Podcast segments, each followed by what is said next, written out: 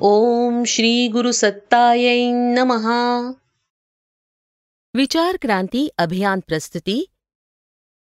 मानसिक समतोल। लेखक युगऋषी पंडित श्रीराम शर्मा आचार्य। प्रकरण सात जीवनात संतुलनाचं महत्त्व। एका अशा व्यक्तीची कल्पना करा जी प्रचंड वादळास तोंड देत वाटचाल करत आहे. धुळीमुळे तिचे डोळे क्षणभर बंद होऊन जातात. किलकिल्या डोळ्यांनी ती दुसरीकडे भटकत जाते. निर्धारित मार्गानं जाऊ इच्छिते पण मार्ग गवसत नाही. हीच भरकटलेली स्थिती मानवाच्या अंतर्जगताची आहे. तो आतल्यात अनेक परस्पर विरोधी भावनांना बळी पडतो. प्रलोभनाचं मायाजाल आणि वासनेचे वावटळ त्याला कवटाळते.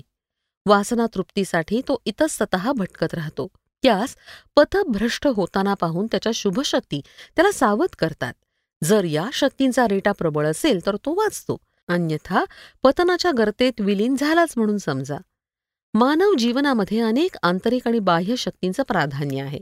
भावना म्हणते अमुक अमुक व्यक्ती खूप दयनीय स्थितीत आहे तेव्हा तिला सहाय्य करावं. स्वतःच्या सुखसोयींकडे पाहू नये. कर्ण शिबी राजा हरिश्चंद्राचं उदाहरण बघितल्यास या महापुरुषांनी दया करुणा सहानुभूती आणि दानाद्वारे महान पद प्राप्त केले. आपण देखील हेच केले पाहिजे. आपल्या सुखसोयींचा विचार करू नये. तर्क आपणास रोखतो आणि म्हणतो वेडाबेडा तर झाला नाहीस ना. जरा थांब विचार कर. डोक्याचा उपयोग कर. जरा साधनांचा विचार केला नाहीस आणि खर्चच करत राहिलास इतरांना मोठी मोठी आश्वासनं देत राहिलास तर संकट ओढवून घेशील आणि मग त्यातून बाहेर पडणं अशक्य होईल. भावनाच्या लाटेबरोबर वाहत जाऊ नकोस. समाज पैशाचा आदर करत असतो.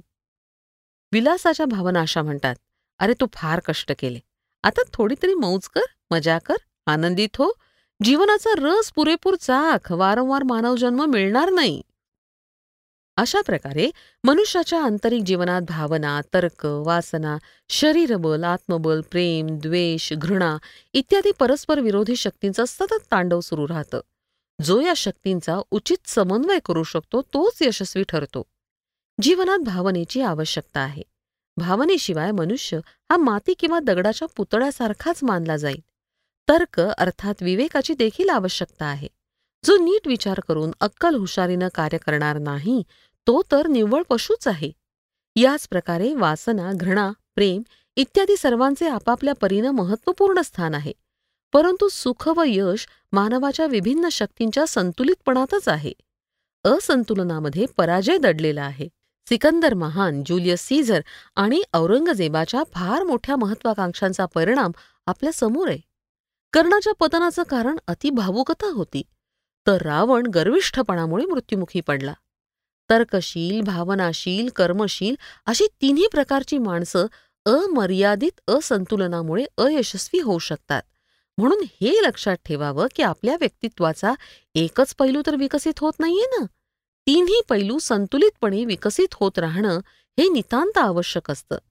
अतिरेक त्याज्य आहे. ध्येय आणि व्यवहार कर्म आणि भावना परिश्रम आणि आराम तर्क आणि कार्य या सर्व युग्मांमधील उचित समन्वयाचं नावच जीवन होय.